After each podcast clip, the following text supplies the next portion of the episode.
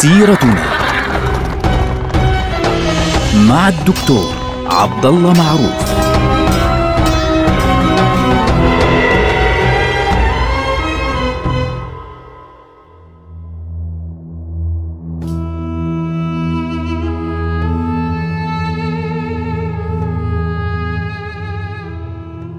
السلام عليكم ورحمة الله وبركاته. سيرتنا سيرة هذه الأمة ونحن الآن في عهد الدولة الأموية بعد وفاة معاوية ابن أبي سفيان رضي الله عنه وأرضاه. يعني غفر الله لمعاوية قبل وفاته أخذ عهدا ليزيد ابنه آه، خليفة من بعده. طبعا ورد عن معاوية رضي الله عنه أنه قال يوما في خطبة قال: اللهم إن كنت إنما عهدت ليزيد لما رأيت من فضله فبلغه ما أملت وأعن وإن كنت إنما حملني حب الوالد لولده وأنه ليس لما صنعت به أهلا فاقبضه قبل أن يبلغ ذلك. فبالتالي كانت هذه الدعوة من معاوية كان يرجو فيها فعليا أنه لعل الخير فعليا في يزيد. أنا هذه الخطبة فعليا التي وردت يعني أوردها عطية بن قيس عن معاوية بن أبي سفيان تبين أن معاوية كان له رأي في الموضوع في آه، يزيد. طبعا يزيد على فكرة مش رجل مجرد رجل هيك بيلعب في الشارع يا جماعة الخير يزيد ابن معاوية كان رجلا تربى فعليا في آه، قصر الحكم. يعني هو ولد لأبيه وهو أمير. فتربى في دمشق وأبوه أمير ثم وأبوه خليفة. وبالتالي كان يمارس شؤون الحكم مع والده. في نفس الوقت عندما أرسل آه، معاوية أول جيش باتجاه القسطنطينية كان على رأس ذلك الجيش يزيد ابن معاوية.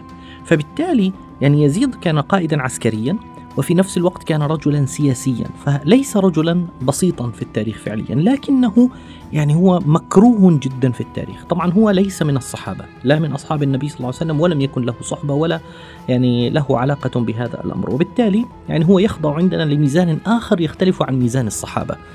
وفي نفس الوقت يزيد بن معاوية يعني إنما أبغضه الناس لكثرة الأحداث السيئة التي حدثت في زمانه.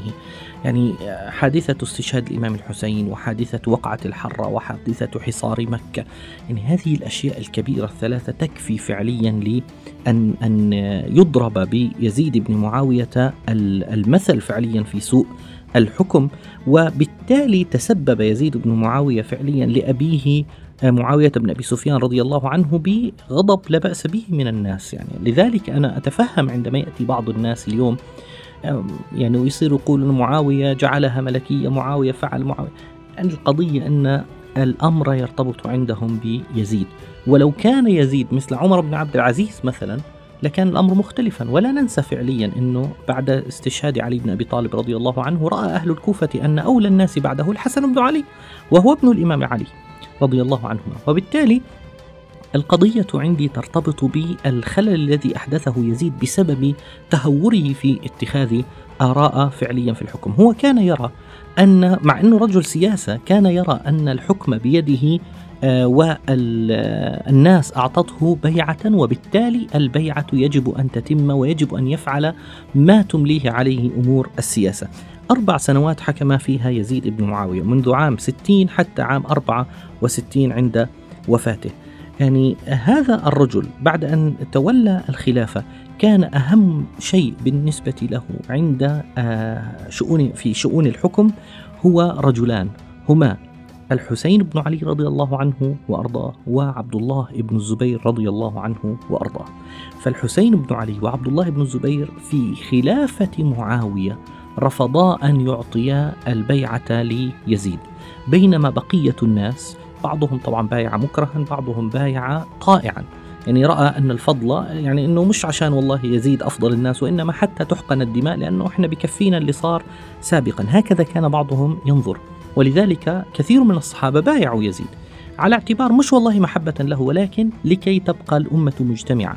في نفس الوقت الإمام الحسين رضي الله عنه لم يكن في عنقه بيعة لهذا الرجل وفي نفس الوقت عبد الله بن الزبير رضي الله عنه لم يكن في عنقه بيعة لهذا الرجل وكان كل واحد منهما يرى أنه آه، أحق بالخلافة فعليا من يزيد بن معاوية لأن يزيد كما قلنا ليس من الصحابة وكل يعني يرى الناس فعليا أنه يعني إنما بويع بالخلافة لأنه ولد معاوية بن أبي سفيان وبالتالي كانوا يعتبرون أو كانوا يخافون إن صح التعبير أنه إذا بقي الأمر كذلك فإن يزيد سيولي ولده وستسو يعني ستتحول الأمور إلى الملكية.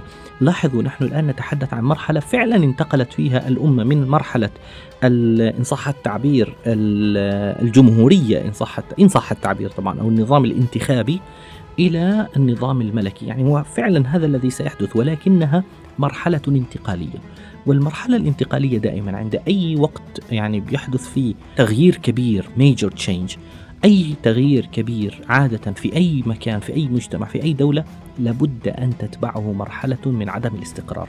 هذه المرحلة قد تطول وقد تقصر. بعد وفاة النبي صلى الله عليه وسلم كان هناك مرحلة من عدم الاستقرار سميت الردة. في نهاية عهد علي بن أبي طالب رضي الله عنه كان هناك مرحلة عدم استقرار.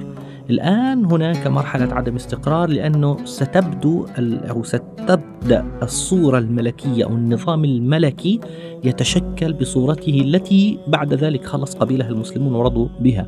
لكن هنا المرحلة الأولى. وكان على رأس من آه، كان قد تولى هذا الأمر الحسين بن علي رضي الله عنه وعبد الله ابن الزبير. طبعا هناك رواية تذكر يعني أن أول من فكر في هذا الموضوع أو يعني طلعوا في رأس معاوية بن أبي سفيان اللي هو استخلاف يزيد كان المغيرة بن شعبة. فيقال إن معاوية أرسل إليه يعني إذا قرأت كتابي فأقبل معزولا فجاءه وقال له يعني لماذا أبطأت؟ يعني يسأل معاوية فقال أمر كنت أوطئه وأهيئه فقال ما هو؟ قال البيعة ليزيد من بعدك. فقال أو قد فعلت؟ قال نعم فقال ارجع إلى عملك فلما خرج قال له أصحابك ما وراءك فقال المغيرة وضعت رجل معاوية في غرز لا يزال فيه إلى يوم القيامة فالحسن البصري إيش بيقول؟ بيقول فمن أجل ذلك بايع هؤلاء لأبنائهم ولولا ذلك لكانت شورى إلى يوم القيامة، لكن هو قدر سبحان الله العظيم. فالمبدأ يعني الفكرة أن معاوية كانت له آه، نظرة في يزيد. ربما يعني هو لم يكن مصيبا في هذه النظرة. فيزيد بن معاوية كان أهم نقطة بالنسبة له أن يرسل إلى ابن الزبير وإلى الحسين. فبمجرد ما تمت البيعة ليزيد بن معاوية أقبل واليه إلى المدينة وطلب من الناس أن يبايعوا الخليفة الجديد يزيد بن معاوية. فالحسين وعبد الله بن الزبير قالوا لا نبايع بكل وضوح وخرج كلاهما إلى مكة. ليه؟ لأن مكة طبعا مكة حرم وبالتالي يعتصم كل منهما في في الحرم آه، حتى يعني يبتعد فعليا عن المواجهة السياسية المباشرة مع يزيد بن معاوية. أما عبد الله بن الزبير فلم يبايع رفض البيعة ولكنه لم يدعو إلى نفسه. الحسين رضي الله عنه وأرضاه كان عندما وصل إلى مكة جالس هناك وكان تصله كتب منذ أيام معاوية تصله كتب من الكوفة. تقول له أقبل إلينا وأنت الخليفة وأنت أحق بها. لاحظوا أهل الكوفة كانوا سابقا يشتمون الإمام الحسن لأنه تنازل عن الخلافة ونقلها إلى معاوية بن أبي سفيان رضي الله عنه. فبالتالي كانوا يشتمونه فكان الحسن رضي الله عنه يحلم عنهم. فأثناء بعد وفاته كانوا يرسلون للحسين يقول له أقبل أقبل أقبل أقبل. فكان يتردد كان لا يريد طبعا لأن هناك خليفة وهناك بيعة وهناك اتفاق بين المسلمين جميعا. فلما تمت البيعة ليزيد رفض فعليا البيعة له قال لا أبايعه فتصبح ملكية فأقام مهموما هل يعني أبقى في مكة ولا أخرج باتجاه الكوفة؟ فبدأت الأمور تراوده وبدأت الأفكار تراوده رضي الله عنه وصارت تأتيه الرسل من كل مكان في الكوفة. تأتيه من الكوفة من كل القبائل أنه أقبل إلينا وإحنا معك ونحن نريدك ونحن ونحن ونحن إلى آخره. نحن نريدك خليفة ونحن نقبلك ونحن لا نريد هذا الصبي إلى آخره لأنه هو كان شاب يعني فعليا يزيد. فأهل الكوفة أرسلوا إليه وأعلنوا له ولاءهم ف استشار من حوله قرر أن يخرج ولكنه قبل ذلك استشار من حوله. فابن عباس قال له لا تفعل لا تفعل. وابن عمر رضي الله عنه قال له لا تخرج فإن رسول الله صلى الله عليه وسلم خيره الله بين الدنيا والآخرة وإنك بضعة منه يعني أنت جزء من رسول الله صلى الله عليه وسلم. ولا تنالها يعني لا تنال الدنيا.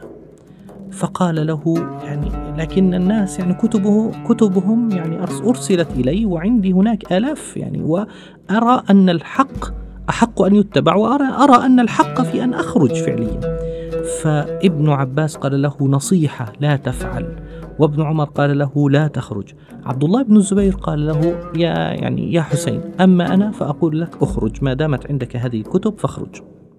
فبالتالي طبعا ابن عباس واختلف مع عبد الله بن الزبير على القصة. عبد الله بن عباس وعبد الله بن الزبير يعني عبد الله بن عباس قال له يعني قد أبها الحسين يخرج الآن ويتركك بالحجاز. لاحظوا هم بشر يعني بيتفاوضوا بيحكوا بيتزاعلوا إلى آخره حتى أنه ذكر أن ابن عباس قال لعبد الله بن الزبير قال له بأبيات شعر يقول يا لك من قنبرة بمعمر خلا لك الجو فبيضي واصفري ونقري ما شئت أن تنقري. يعني بمعنى أنه آه الآن أنت باقي وحدك في الحجاز فبالتالي الحسين يعني سيغ سيخرج وستبقى وحدك في الحجاز ويكون لك الأمر من بعده.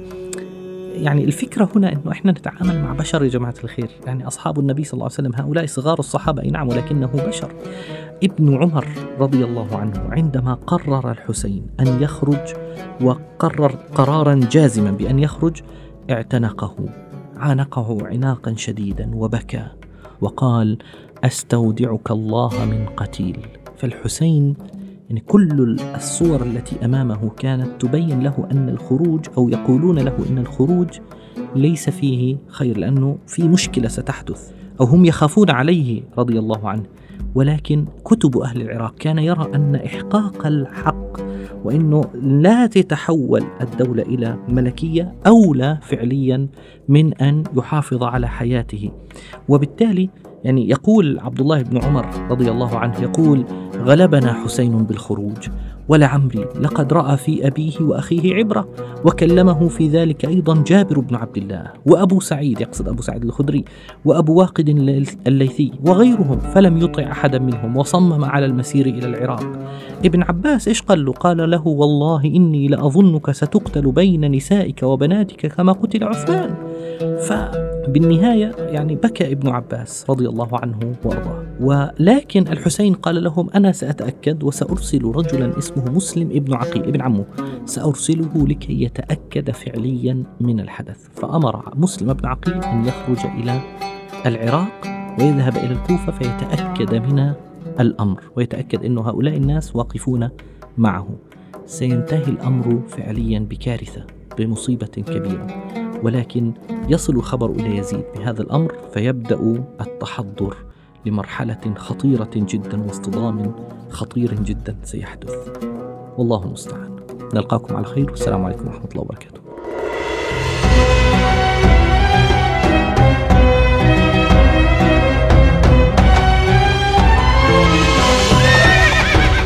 سيرتنا مع الدكتور عبد الله معروف.